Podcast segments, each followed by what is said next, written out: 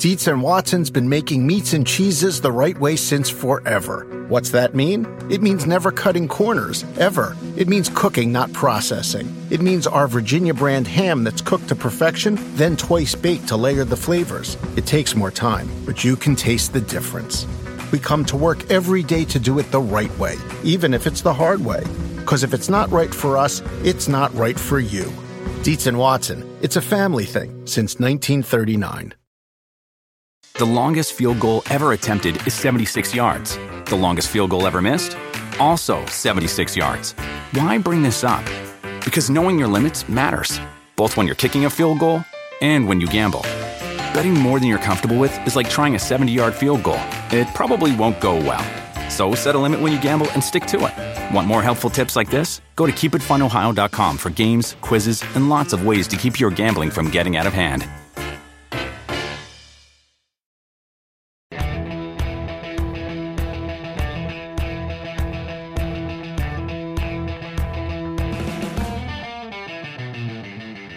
Hello, and welcome to the Rotoworld Baseball Podcast. I'm DJ Short, and I'm joined here by Drew Silva. Drew, how are you, sir?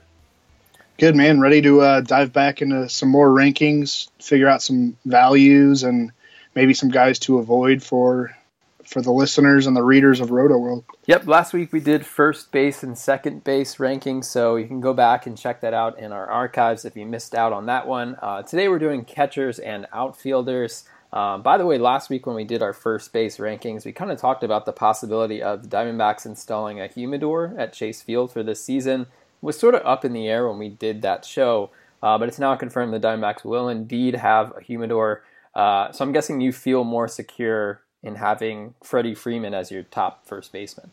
Yeah, I do. And I was going to bring that up uh, kind of throughout the show today as it pertains to some Diamondbacks guys – I mean, there there are studies. Like I'm I'm no scientist. I know nothing about that stuff. But I mean, that this this study from a physics professor at the University of Illinois, um, he he predicted that there would be a 25 to 50 percent drop in home runs. Yeah. I mean, it's a wide range, but it's also pretty drastic. Uh, it has something to do with you know it's drier air in in, in the Phoenix area where Chase Field is. The only other humidor is in Denver, Colorado, which is actually a, a relatively dry place. But the, the thing with the humidor there is is that it's to to you know affect the altitude mainly. Mm-hmm. Um, and so I, am I'm, I'm interested to see, man, if, if it's going to be a big deal.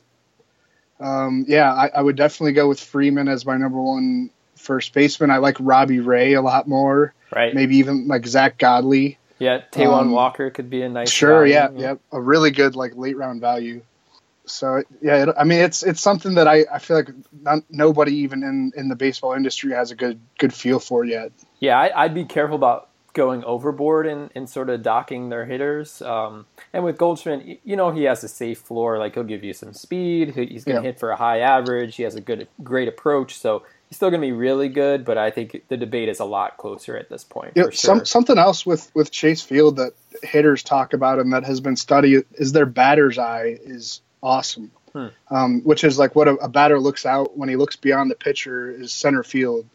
Um, Chase Field has the best batter's eye. It's you know it's a 50 foot tall wall that's black and dark green. Right. You compare it to like Comerica Park, which I think is the worst batter's eye.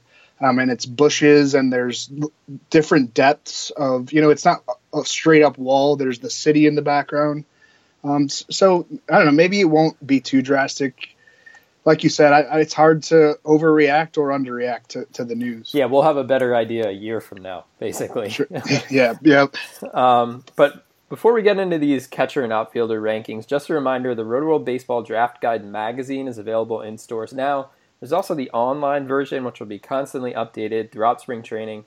It's loaded with everything you need to get ready for your fantasy draft, projections, detailed pro- player profiles, average draft position data, articles on sleepers, busts, our top 100 prospects, mock draft analysis for various formats, much, much more. Uh, go to rotoworld.com to check that out.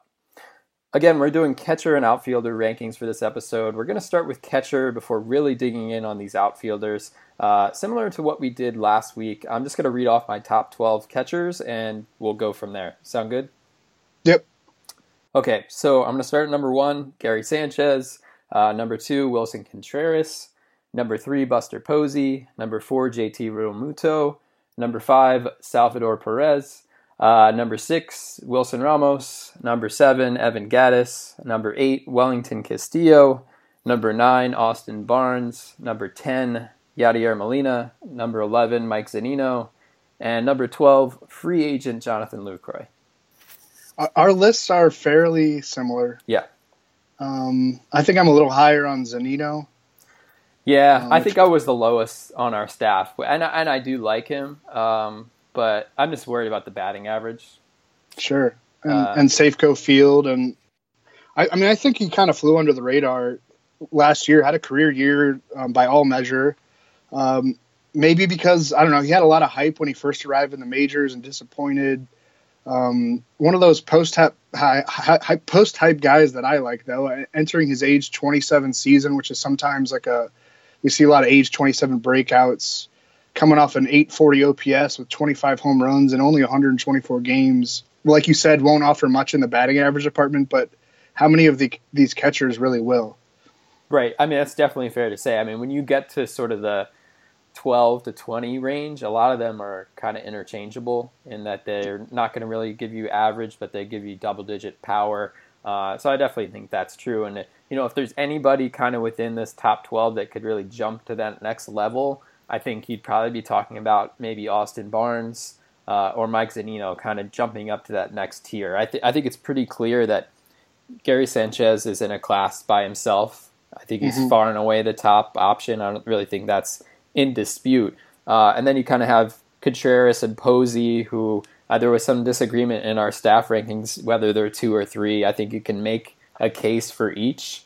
Um, yeah, Contreras is the clear number two for me. I agree. I mean, yeah. yeah, has an 851 OPS through his first 193 major league games. I think probably could have flirted with 30 home runs and 90 plus RBIs last year if right. he didn't miss those like almost five weeks between August and September with a right hamstring strain that he suffered running down the first baseline and he was on an absolute tear like right before that injury happened. Right. Um, I looked it up: nine home runs and 25 RBIs over his previous 20 games before he landed on the DL. Um, he's, he's young. He's in a great lineup. He's in a good hitter's park. Uh, I, I, you know, I, I, I, like Buster Posey, but I think JT Realmuto could could maybe even leap, leapfrog Buster Posey for the number three spot at catcher. I agree. Um, you look at Posey last year, 12 homers. The year before, yep. 14. Uh, Realmuto, you know, has added a little bit of power. I don't think he's ever going to be like a 25 homer kind of guy, but he also gives you speed uh, behind the plate. So, you know, I feel safe about him at least at number four. Of course, there's a diminished supporting cast there with the Marlins. That's something we can't really ignore necessarily, but you know, there's been rumors about maybe the Nationals, maybe the Astros. Obviously, either of those outcomes would be amazing for, from a fantasy perspective, and he'd be in great position to move up to number three if that was the case. But even if he stays with the Marlins, I feel pretty safe about having him at number four. Yeah, I mean, re- he requested a trade. Uh, maybe it happens at some point this spring. Um, but if it doesn't, I, I, bet they'll they'll be busy shopping him early in the summer, like maybe even a month or two before the trade deadline. Um, yeah, put up 17 homers and a 783 OPS and 144 games last year in a tough environment for power at, at Marlins Park. Also has 20 stolen bases over the last two seasons. I guess you know the Giants lineup got a little better. Andrew McCutchen and Evan Longoria over the offseason. So I think Posey RBI wise will be pretty good, and, and he does hit for a pretty good average usually. Um, but yeah, I mean he does nothing for you well, very very little for you home run wise. And there's the durability, you know, questions yep, and age sure. and, and all that kind of stuff. That just the typical kind of Posey questions there. Um, another durability guy, question mark guy, Wilson Ramos. Um, he really finished strong last season. Had eight homers and a 963 OPS over his final 32 games. Uh, and we know the season that he had 2016 before that knee injury. So a lot of upside with him. I, I know there's injury risk there as well, but I put him in at number six, and I feel pretty good about that. But I think really once you get past, you know, the first four or five options at catcher, it's it's really a jumble. Uh, it's really hard to say. Yeah, I had him at number seven, Ramos. Um, you know, 16 or 17 months ago, we were talking about him landing a massive contract in free agency before he tore the ACL and MCL in his right knee. Um, I feel like he should be older than 30 years old. Mm-hmm. I mean, that, that I, I would have guessed like 32 if you if I hadn't looked it up and you asked I, me. I remember that Matt Capps for Wilson Ramos trade, which I think was was that I must have been like 2010 or 2011 when the Twins yeah. traded him. Yes. I mean, it had to settle for that two-year, twelve point five million dollar contract with with the Rays, and so this is kind of the prove it year before he goes back on the open market. Um, if if uh, yeah, I mean, there's not much to feel g- great about after the top, you know, after really the top two guys, top four guys, maybe. I mean, we mentioned Salvador Perez. I like him, but you know, it's kind of he's kind of like a high floor, low ceiling guy. Right, and you um, kind of wonder when the mileage is going to catch up to him as well behind sure. the plate. So there's always that risk with him. Uh, you know, I think he's you know he's pretty much a lock for 20 plus homers. He's not going to really hurt you, uh, but I wonder about the ceiling, as you said, and I wonder about maybe sort of the, the work that he's done behind the plate catching up to him. So, and then I think Austin Barnes is um, a little tricky yeah, it's easy to, to talk yourself into it. Uh, 289 batting average last year, 408 on base percentage. Um, the counting stats weren't great, but if he does that again, they will follow on a really good Dodgers team. But I think the problem here is Yasmani Grandal is going to get starts behind the plate for the Dodgers. Manager Dave Roberts said on the second official day of spring training that it'll be a split timeshare. I don't know if he's just being kind to Grandal. Barnes was their catcher in the postseason last right. year. Mm-hmm. But you know, Grandal handles right-handed pitching better as a switch hitter. Barnes is a right-handed hitter, and more pitchers are right-handed than they are left-handed in, in the majors. So I mean, you're going to need playing time from Barnes for him to generate value, especially if it's in a league where your roster locks, you know, weekly. Grandal did hit 22 home runs last year, though his rate stats weren't very good. Um, so I'm a little worried about that. I mean, I've seen it a lot in a lot of drafts that people are really excited about where they can get him, but you want your your catcher to play. Um, and I, I, don't know. Maybe it'll shake it'll shake out to a situation where they just go with Barnes. It's it's very possible. It's a hey, it's a great situation to have for the Dodgers to have. I mean, in any other kind of situation, if Barnes and Grandal were on separate teams, they'd each probably be top ten fantasy catchers in my yeah, mind. I, I mean, I, I had Barnes ninth and Grandal 19th. So. Yeah, I have Barnes ninth and Grandal 16th, just because I think the playing time is going to be pretty close to equal. But if Barnes could, you know, give you a decent average and have double-digit homers and steals, uh, he's almost like a poor man's Realmuto, which definitely yeah. has value. So uh, that's he did play some second base last year. Sorry, I keep cutting you off. Oh, you're good. Um, he did play some second base last year, so maybe they can find a way to to, to move him around. Right, and he has second base eligibility in some leagues too, so mm-hmm. you could have maybe that roster flexibility. While it could hurt a little bit to have a, someone who might only play, you know, four out of six games every week or three out of six, you could maybe find some ways around it. So the extra, extra eligibility definitely helpful. Evan Gattis, I had number seven, and I put him there because it seems like he's going to be the regular designated hitter for the Astros this season. Of course, Carlos Beltran retired. Um, he's still going to get some starts behind the plate when Brian McCann needs a breather, um, but they do have some moving pieces too. So, uh, you know, we'll see how it shakes out. But I think Gattis is in a, a great situation for fantasy value. Yeah, um, I was much higher on Alex Avila uh, before the news broke um, earlier this week that, that the Diamondbacks are in, installing a humidor. We, we went over the scientific theories that it could really cut the, the power output that happens at Chase Field um, and I, I, mean, Avila was already kind of probably having to jockey for playing time with Jeff Mathis and Chris Herrmann, who are, are far better defenders.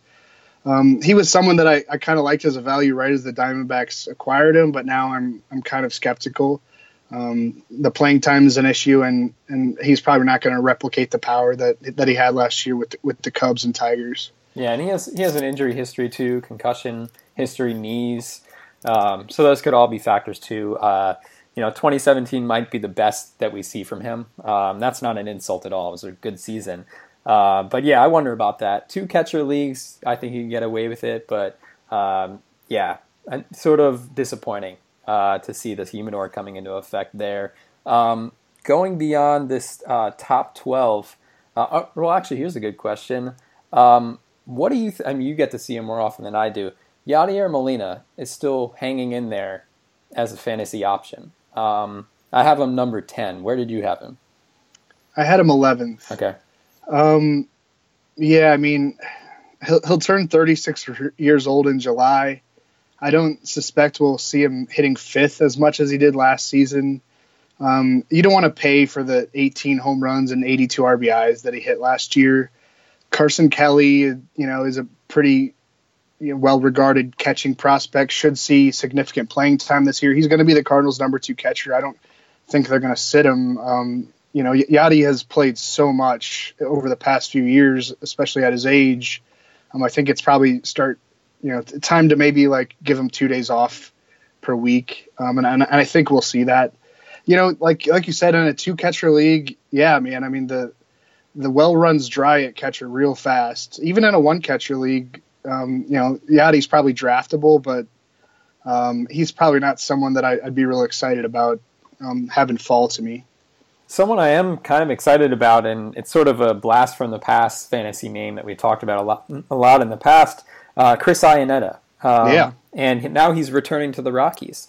Uh, had a great year with the Diamondbacks last year. Now makes that change back to Coors Field. I think he's pretty interesting and could be a nice sleeper. I agree with you. Um, I keep reading articles that they, they really want to get Tom Murphy back into the mix. Right, and he was a sleeper a year ago, basically. Yeah. Um, I, I, like him. If you're going to throw a dart, you know, late, late, in a draft, that's not a bad way to throw it. Right. Uh, so as I was saying, I think a lot of these names, kind of between 12 and 20, at least for me personally, are kind of interchangeable and, and could uh, work out any number of ways. I had McCann in there, d'Arnaud, Grandal, as they said, Tyler Flowers, Russell Martin, James McCann, Austin Hedges, kind of all low batting average, some pop. They might help you out, but I wanted to look at some of these deeper names, uh, younger catchers. Um, Jorge Alfaro with the Phillies uh, had five homers and an 874 OPS in 29 games with the Phillies last season, but but it's a big but. 33 to 33 to three strikeout to walk ratio and 114 plate appearances, uh, and his numbers in AAA were not good. Um, he's out of options, so I'm sure the Phillies will find ways to give him playing time, whether he's going to play you know, four out of six games, you know, whether they just, they just straight up split the playing time, something like that. I think he's going to play, but I'd be careful about overvaluing him too much based on what he did down the stretch last year. But in two catcher leagues, I think he's worth a shot. Yeah, I mean, Chance Sisco is another one who's right. probably going to be the Orioles' primary catcher. Pretty high ranking prospect. Uh, never really hit for much power in the minors, but you look at the batting averages hit 363 his first professional season, um, 317 in 2016 between AA and AAA. So you know you'd think some of that those line drives that he hits will turn into homers, especially at Camden Yards. Um, could be an intriguing guy once he kind of gets his footing. He's only 22 years old. So again, another like two catcher league guy. He's definitely someone I would take a chance on given the ballpark and the AL East. So uh, someone to keep in mind, someone to keep in mind for sure. Uh, Francisco Mejia with the Indians, uh, obviously worth watching. Uh, top ten prospect, he can flat out hit. Uh, they might end up playing third base uh, at some point this year for the Indians, so keep that in mind. But he's a really promising prospect. Carson Kelly, you mentioned with the Cardinals. Um, you know, if Molina ever goes down with some sort of injury, he'll be in good position in a two catcher league, NL only, that sort of thing as well. Um, but as far as uh, another thing here with uh, catchers, Jonathan Lucroy, I had him 12th. Uh, before mm-hmm. we move on to the outfielders, where where does he end up? That's really the big question for me because I was before the show, I was, I was trying to think of teams that he would make sense with, and um, I'm thinking like Nationals or something. Like I'm really struggling. I don't know. Um, I mean, yeah, like uh, looking at our past player news blurbs, the Astros are mentioned as a team that had been, you know, it, interested, but I don't see a fit there with McCann and Gattis already kind of, um, you know, clogging the playing time. I guess they could, you know, interchange at DH, and yeah. you know, AJ, AJ Hinch is pretty good at, um, you know, using all his guys in the right spots and I getting them all. I could see that maybe. I could see, and that would be awesome for fantasy value as well. Kind of the same teams that have been linked to Realmuto, so. Uh, yeah, I mean those teams would make some sense. Um, so we'll it, would, it, would, it would be like a crafty Astros move to, to buy him on the cheap and, and watch him bounce back. Right. Yeah. Hey, I can but see I, that. I really don't know, man. I, yeah. I don't know. Who knows? He may never sign. at this rate. Yeah. uh, and still a million free agents out there. But uh, okay, so we're gonna move on to outfielders, and you're gonna read your list, correct? Yep. Okay. Let me take a, a drink of water before I get into it. Go for it. Well, well, we ranked our top 60. I'm just going to read 20 of them. Yeah, don't let's not read sixty. All right. Number one, Mike Trout. Whoa. Number two, Mo- yeah, we got to stop there. um, number two, Mookie Betts. Number three, Giancarlo Stanton. Number four, Aaron Judge. Five, Bryce Harper. Six, George Springer. Seven, Charlie Blackmon. Eight, Rhys Hoskins. Nine, JD Martinez. Ten, Andrew Benintendi. Eleven, Marcell Ozuna. Twelve, Christian Yelich. 13 Justin Upton, 14 Billy Hamilton, 15 Byron Buxton, 16 Tommy Pham, 17 AJ Pollock, 18 Manuel Margot, 19 Ian Desmond, 20 Yoenis Cespedes. All right. Um, so you had Betts number two. So did I. Um, Mhm. And it, it's funny because a year ago he was basically going number two overall in most drafts. I think fair to say mixed league drafts. Um, and you could say that last year was a disappointment for him, but if you really look at the counting stats numbers, they were still really, really good. Um, 24 homers, 102 RBIs, 26 steals, 101 runs scored. Um, showed improved patience, uh, maintained an excellent contact rate. Um, just looking across the board, I still think he deserves to be the number two outfielder. I feel pretty safe about him, and I don't think he's necessarily going to be drafted that way, so he could be a really nice value. Yeah, I mean, those counting stats and, and only an 803 OPS, you feel Yeah. like those counting stats can get even better. Oh, yeah. Especially if the Red Sox sign JD Martinez. Oh, man, I hope you, so. You, you've got him hitting fourth Right. um, or third even. Um, that God, he's going to score so many runs. Hmm. Um, I, I, I guess my list might look like I'm down on Charlie Blackmon. Where, where did you have him? Uh, I have him eighth. And, Okay. Um, I, I ranked him seventh, so yeah, I, I thought maybe that would be controversial. Yeah, I, I actually am on board with that, and I, I was trying to think of guy. I, I don't want to go too extreme in saying busts, but uh, Blackmon, I do think there are a little bit of warning signs with him. Um, he turns 32 in July. Uh, he's been under 20 steals for back-to-back years, and I'm not sure that's coming back, especially now he's going to hit potentially in the middle of the order uh, for the Rockies. His strikeout rate jumped last year. Um, he's always been a high BABIP guy during his career, but he was at 371 last year. Um, I've seen him be drafted in the first round, and I, I get it based off of Coors Field and, and what he did last year. Um, but I think he's going just a little bit higher than I'm comfortable with, and putting someone as the eighth, as your seventh, eighth outfielder, I don't think is really an insult at all. If you look at this field, this really impressive field of fantasy outfielders, it's not an insult, but I think he could be slightly overdrafted. Yeah, I'm not like completely down on him. No. Um, I feel like I just like the top six better. Like you said, 32 in July, and, and the stolen bases have been dropping pretty rapidly. 43 steals in 2015, just 17 in 2016, and then 14 last year. So you're you're not getting the big speed threat that maybe you think you are. Um, but you know, he hit a career high 37 home runs, and somehow had 104 RBIs batting leadoff. So even if they move move him to the number three spot, I I mean, that's huge RBI potential there. Uh, maybe fewer chances at runs scored, but he'll be batting right in front of Nolan Arenado. There's a lot to like about him, but yeah, I mean, I just I like that top tier of outfielders, you know, better than maybe I've, I've ever liked a top tier of outfielders. It's really hard to poke holes when you're ranking, when you're saying your top 10 outfielders. You obviously really like these players. So uh, I definitely still like Blackmon, but there are little things you can kind of nitpick at uh, to push him down for me. I had Bryce Harper third, and, and with him, it's just really all about staying healthy. I mean, we know that. Um, that's certainly no guarantee, but you know, if you think of players who have the highest fantasy ceiling, uh, for me, I think Harper is probably the closest you'll get to potentially Mike Trout. Um, his running game is slowed down a little bit, so maybe he doesn't give you that sort of impact. Uh, but just that elite potential, and also you know, walk here. We have to mention it uh, as Yep. a, as a motivation as well. So Narrative. yeah, that I mean, it's a it's a tried and true narrative, but uh, I'm gonna run with it, and and I know that there's always bust potential with Harper, uh, just because of the injury uh, injury history that he's had sort of over the years. But uh, hey, I mean, if you could get him late in the first round, I think you're going to be pretty happy. Yeah, I mean, you have to nitpick with with those guys in the top tier. I mean, who, who wouldn't be happy to get Judge or Stanton?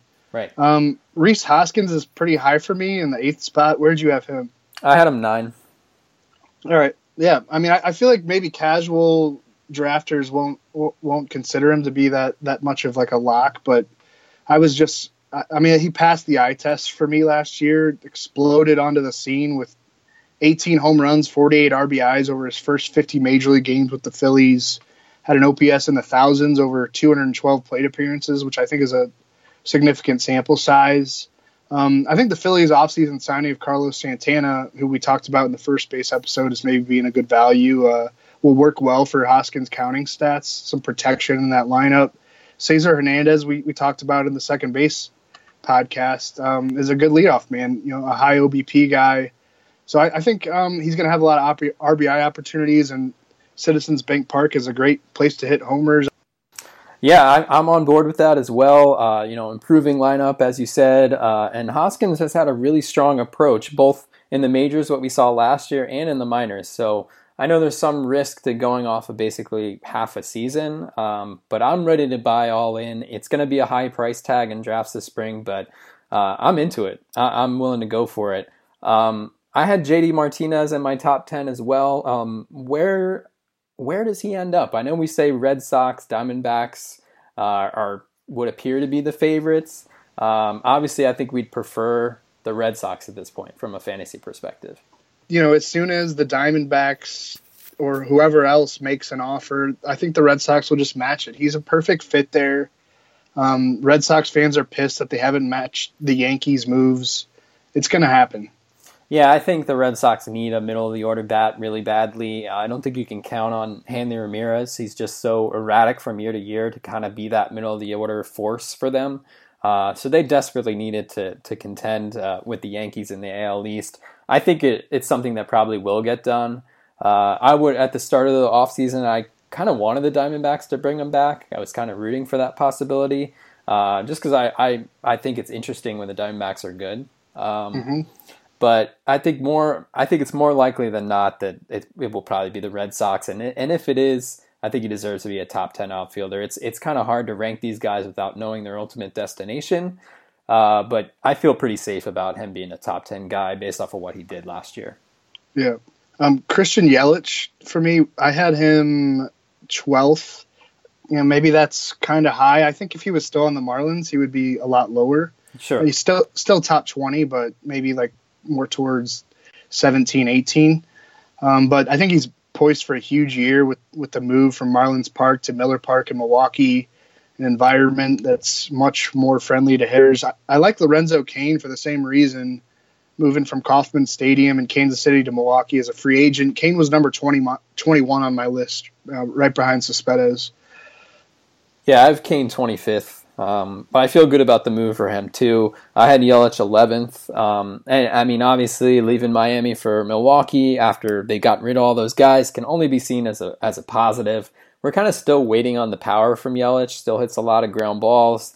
Um, it, I mean, it'd be great if he could take advantage of that stadium and hit the ball in the air more often. But uh, even putting that aside, he's in a great situation. So. Uh, another guy who moved from Marlins during the offseason, Marcell Ozuna. Uh, how do you feel feel about him with the move to St. Louis? Woohoo! yeah, I'm sure you do. I mean, I wish the Cardinals would do a little bit more, but I loved that trade. I don't think they gave up a whole lot to get him. Um, you've got him th- through 2019.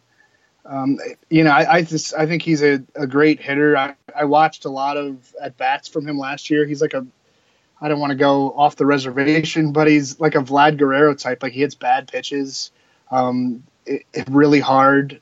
Uh, you know, had a career year last year, but he had kind of been building up to it. Like his 2016 kind of gave off indications that it might happen, and you know he exploded for 37 home runs and 124 RBIs and a 924 OPS and a 312 batting average. I, I the you know the Cardinals I think have a lot of flaws. I could rant on that for a long time, but I the top of their lineup. Um, I think it's pretty darn good. Matt Carpenter is a high OBP guy.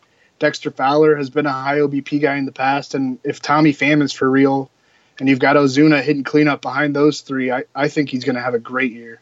Yeah, I mean, it's hard to predict anybody to repeat 124 RBIs, right. uh, obviously. And uh, he had a 355 batting average on balls in play last year. So another thing that's hard to to predict someone will duplicate. So maybe there'll be a little bit of natural regression with him, but I think you should feel pretty good about him being for real at the very least. Yeah, I'm talking a little more about the upper tier. I, I think Justin Upton um, maybe like kind of bores people, um, but I think he's a pretty good high high floor and maybe even high ceiling kind of guy. Had a career high 901 OPS, 35 home runs, 109 RBIs last year between the Tigers and Angels. Seemed to really enjoy hitting in the same lineup as Mike Trout, um, as he chose not to opt out of his contract this winter. I mean, that, that proved to be a smart decision anyway, given the way this market has been for free agents of all types. Um, I don't expect a repeat of those numbers from 2000, you know, those numbers from last year. He's been a very up and guy, down guy throughout his career, but I mean, like I said, I think there's a good, good lofty floor for for power numbers, um, home runs, RBIs, uh, maybe some runs scored.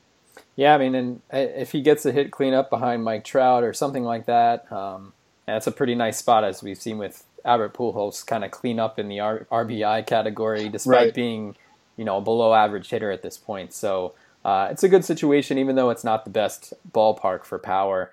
Um, somebody that it seems like our staff is really high on, Manuel Margot. You mentioned him in your top 20.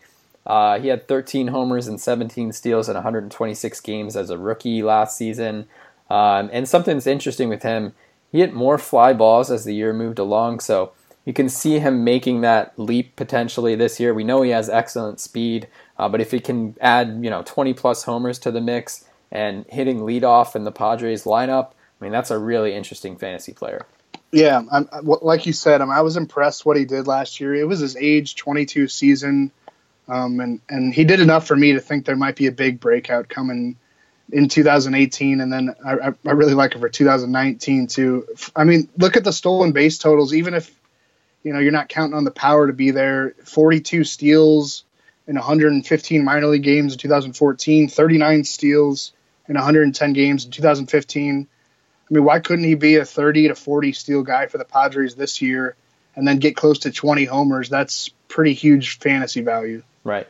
Uh, another guy I think could potentially be a great value. I was looking at his average draft position. Uh, Gregory Polanco is at 160 average draft position according to NF- NFBC. Uh, I have him just inside my top 20. Uh, and he was plagued by hamstring issues last year, uh, but he worked hard on his conditioning during the offseason. Uh, looks like a really strong rebound candidate. I have him 19th among uh, my outfielders, but chances are you won't have to pay nearly as much. I think that's a really great gamble to take.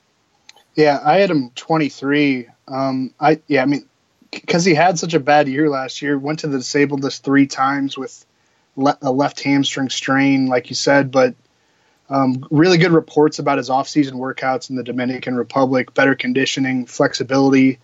I mean, the pictures recently posted in the Pittsburgh Post Gazette are something to behold. He was already a, a specimen you know, a tall, lanky guy built like Calvin Johnson, I think the, the former Lions wide receiver mm-hmm. who they call Megatron. Um, yeah, I think with better health, we could see some really big numbers with him. The Pirates are kind of tearing things down, but I think it's more of a rolling rebuild. Um, I like, you know, Josh Bell batting in that lineup. Starling Marte should be better. So I think there's some, some guys around him. I think he could have a big year, and, and he's going to be probably be a very good value because of how his 2017 went with all the injuries. Someone that I think a lot of people are going to be drafting this spring, excited to draft, uh, Tommy Pham, uh, another Cardinal, uh, was awesome last year. 23 homers in uh, 128 games, uh, had excellent speed as well. Uh, just really kind of made an impact across the board. Um, but I think a lot of people might be surprised to know he's going to be 30 years old in March. So he's not like a super young player. Yeah, um, you know, it's a tricky situation, a lot of question marks, but I think certainly an intriguing guy um, who maybe could come relatively cheap. Um, man, I, I don't know. I, I, mean, I'm worried that he can't repeat. I don't think it's maybe it's it's possible that he can can repeat because he wasn't even on the Cardinals opening day roster last year. had he been on the opening day roster, I mean, he came up in May, so you know maybe he would have been like a, a 30-30 guy, which hasn't happened since you know in the last decade outside of Mike Trout. Um, and he's been talking this offseason about how he wants to seal over 30 bases and, and hit over 30 home runs. I hope it happens. I mean, the reason he hasn't really come onto the scene yet is because he his minor league career was littered with freak injuries. He also has a degenerate degener, degenerative eye issue. Got that out, um, which could maybe be an issue, a, continuing issue as as you know his career goes along.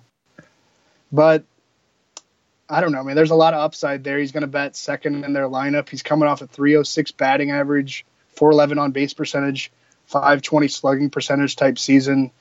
Um, I mean, I feel like I have him pretty low considering, you know, if, if you extrapolate those stats out to a 160 game slate, I mean, that's huge, huge value. And, and I had him 16th.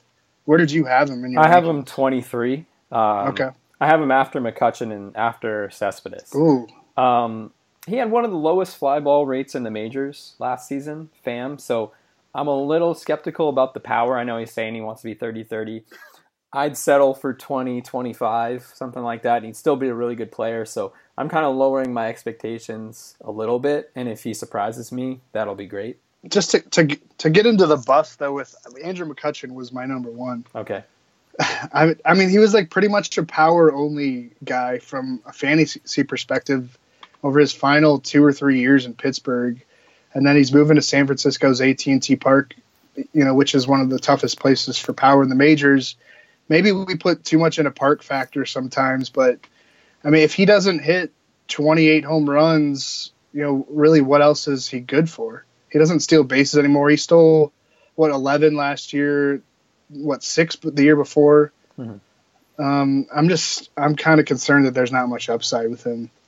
I'll let someone else like take the name recognition and draft him.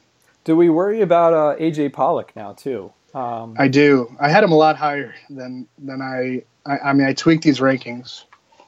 Yeah, I mean, I'm probably I probably won't draft him. I'm not saying I'm avoiding him, but I worry about the Humidor situation. I also worry about the injuries uh, with him.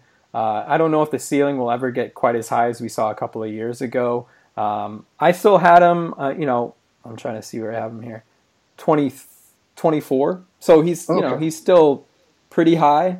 Uh, but certainly a year ago, I think our expectations were much higher for him. Um, so he's definitely been docked a bit uh, over the past year, and with the news about the humidor with me. Yeah, I had him 13th and dropped him to 17th. I, I could probably drop him lower. I, am with you. I probably won't draft him um, you know, he might get you 20 stolen bases, but I worry about the power. I, I worry about everything. Um, another guy, Byron Buxton. Okay. Um, I, I, think he might fall a bit in more casual leagues because his his batting line from last year won't jump off the page on draft day. A 253 batting average, you know, 314 on base, 413 slug. But he finished with 16 home runs and 29 stolen bases, and then over his final 47 games, he batted 309 with a 933 OPS. Um, he could be a guy who's who's ready to pop. Yeah, I have him 13th. Um, so I'm all in on Buxton. Uh, as you said, I mean, he got off to a miserable start last year, but after May 1st, he hit 272 with 16 homers and a 779 OPS. So that's still pretty good. Went 26 for 27 in stolen bases during that time. Um, he is a guy who makes me a little nervous with the play with the way he plays center field. Um, so there's always kind of the risk for injury with him, just how aggressive he is. Um, but definitely the sky's the limit. If there's anybody who could really break into that top 10 outfielders this season, uh, I think it's Buxton. Ender Inciarte is another dude I kind of want to be out on front on. I think there's real breakout potential there. Had a 304 batting average, 11 homers, 22 steals, 93 runs scored in 157 games last year as the Braves leadoff man led the major leagues in at bats. I, I, think the counting stats will all take a jump this year. It'll be his age 27 season, like we talked about. That's sometimes kind of a breakout year for guys. He's so athletic, and the Braves' offense I think should be pretty decent, uh, getting better and better as the season goes along, and their their younger guys start finding their footing. He stole over 42 bases twice in the minors, so you're getting the speed to fall back on, even if even if the power thing doesn't happen. Yeah, speaking of the Braves, Ronald Acuna. It's probably time yep. to talk about him. Okay. Aside from Shohei Ohtani, he might be the most fascinating player to watch this spring. Um, I have him 30th, but I mean that once he comes up to the majors, I almost expect him to be a top 20 outfielder. I think expectations are going to be that high. I think he's probably going to be drafted in most leagues, even though he'll probably be in the minors for the first few weeks of the season. Um, but he's super exciting.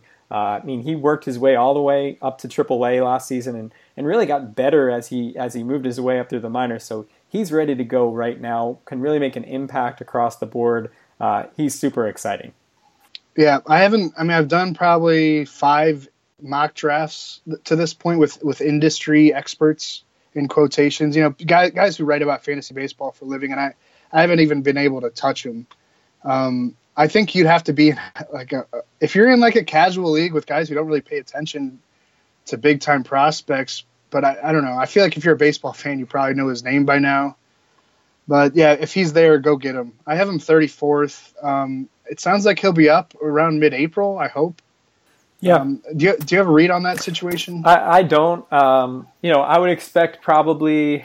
I'm gonna just lay the expectations for maybe early May, uh, first week of May, something like that. Mm-hmm. Um, and if it's sooner, then it's sooner. But uh, I think it'll at least be the first few weeks of the season that he spends in the minors. And even Acuna understands why this is. I mean, it's an unfortunate part of the business that teams are like, we're not even going to put our best team on the field. You know what I mean? Like it's it's yeah. a weird it's a weird part of the business for sure. And we've we've seen a lot of that unfortunately this offseason how strange the the business is.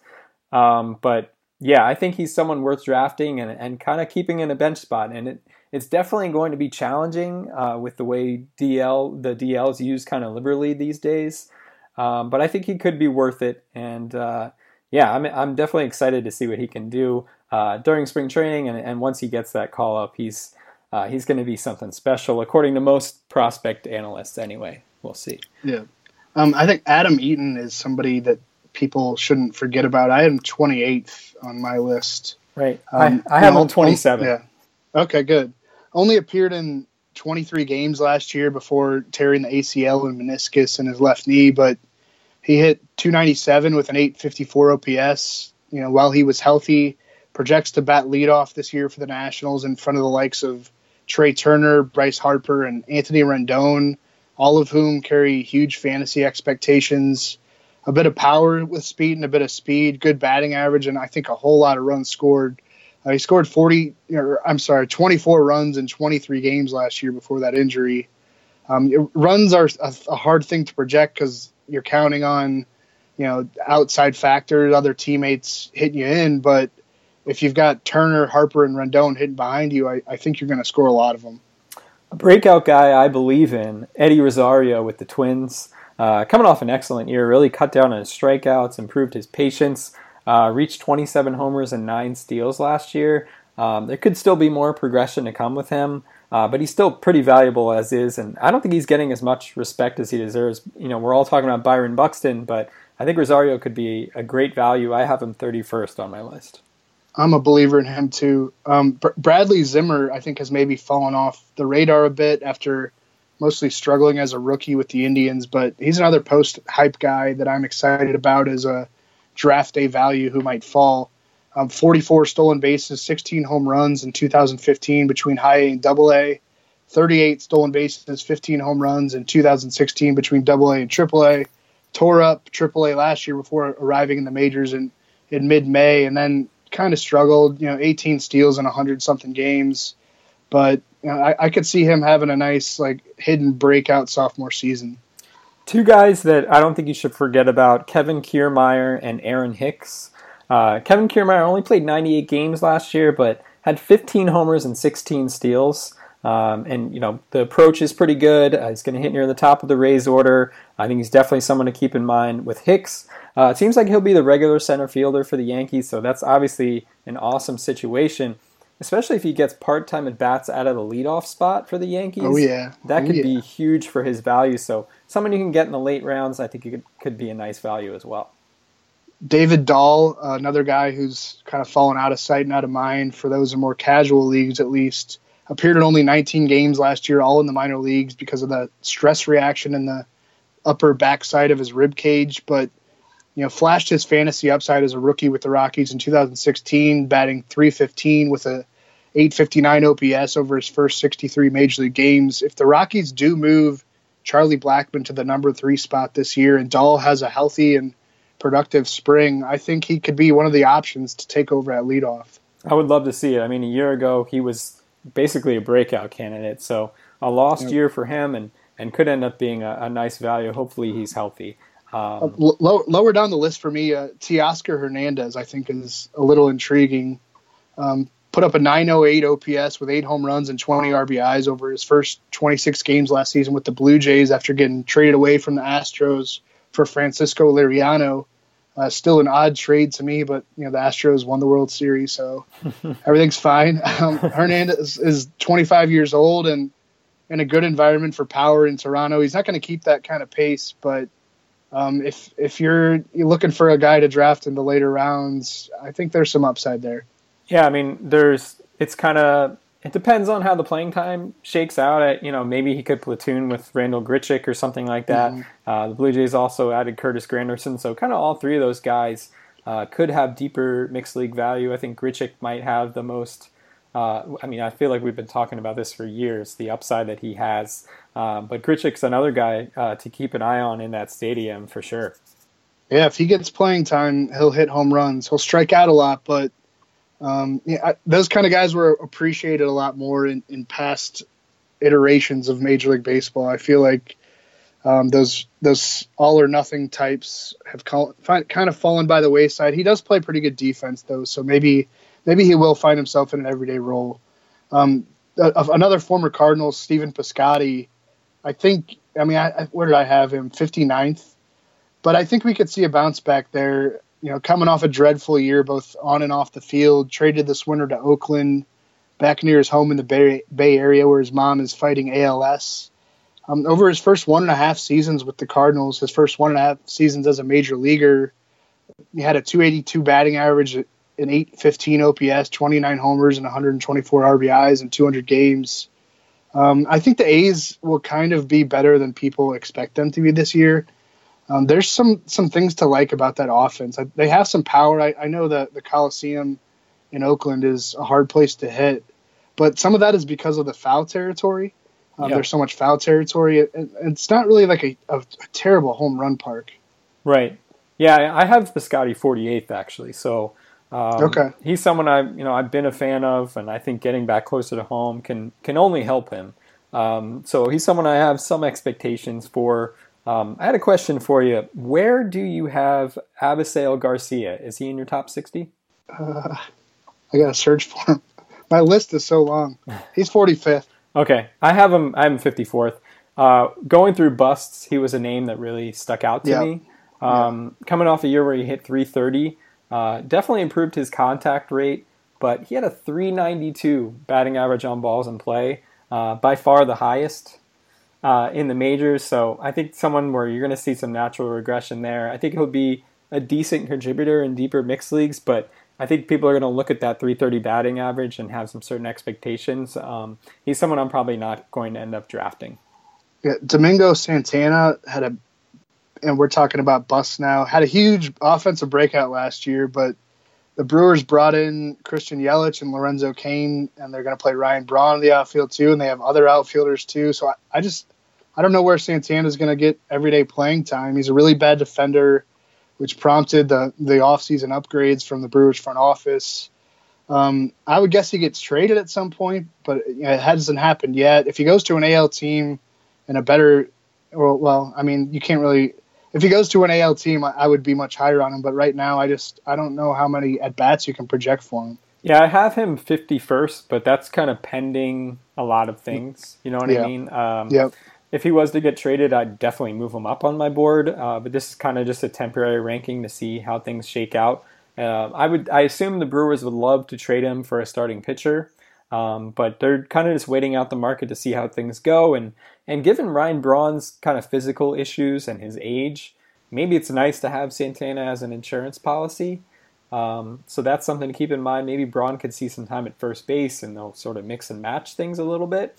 Uh, but assuming he stays on the Brewers, it's hard to see a real path to, to mixed league value for him this season. Yeah. Another one of my busts is Adam Jones. Um, turns 33 years old this summer, and there's going to be a downturn in his numbers at some point. Um, he, he's still collected pretty good counting stats, even with kind of average batting lines. Uh, but I think we've seen a little a little bit of a downturn already. The Orioles are probably going to trade Manny Machado at some point, um, probably over the summer, I would guess. Uh, they'll probably trade Jones too, maybe because like Machado, he's scheduled to become a free agent next winter. I think leaving Camden Yards would be pretty bad for his fantasy stock. I, I just think there's a lot of you want to get out in front of of these kind of career downturns, and I think he could be a guy where the, this is the year it happens. Well, it pains me to to call this person a bust, but Michael Conforto um, had surgery for a torn posterior shoulder capsule uh, last summer. He injured his shoulder on a swing, which was one of the weirdest injuries I've ever seen. Um, he's going to miss at least the first month of the season, but who really knows right now? And also, this is a kind of situation where we don't really know what kind of player he's going to be when he comes back, either in the short term or in the long term. Um, I think his average draft position is probably going to change depending on what we hear during spring training, so it's still kind of really up in the air. Um, but I'm trying to set my expectations pretty low with him, so he's probably not someone I would draft, at least as of now, uh, in a standard mixed league. Yep. Um, I think I'm I'm out of I'm out of things to talk about with the outfitters, and I think my voice is is leaving me too. Well, I can save you. Uh, I wanted to mention just a few outfield prospects uh, before we go. Uh, Willie Calhoun uh, with the Rangers, uh, sort of a guy without a position, but came over from the Dodgers in the Yu Darvish deal. He can flat out mash, has power, makes contact.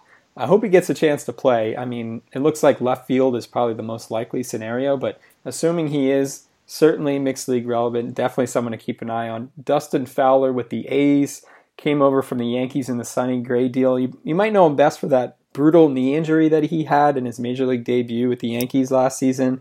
Um, but all has apparently gone well with his rehab and has an interesting power speed potential. And it seems like he's the favorite for the starting center field job with the A's. If that happens, he could be mixed relevant, mixed league relevant as well. Um, Austin Hays with the Orioles, uh, 22 years old, went all the way from high A to the majors last season really improved his stock along the way. Hit 32 homers in the minors last year, and it says a lot that the Orioles added him to their 40-man roster. The 40-man roster, they really didn't have to do that yet.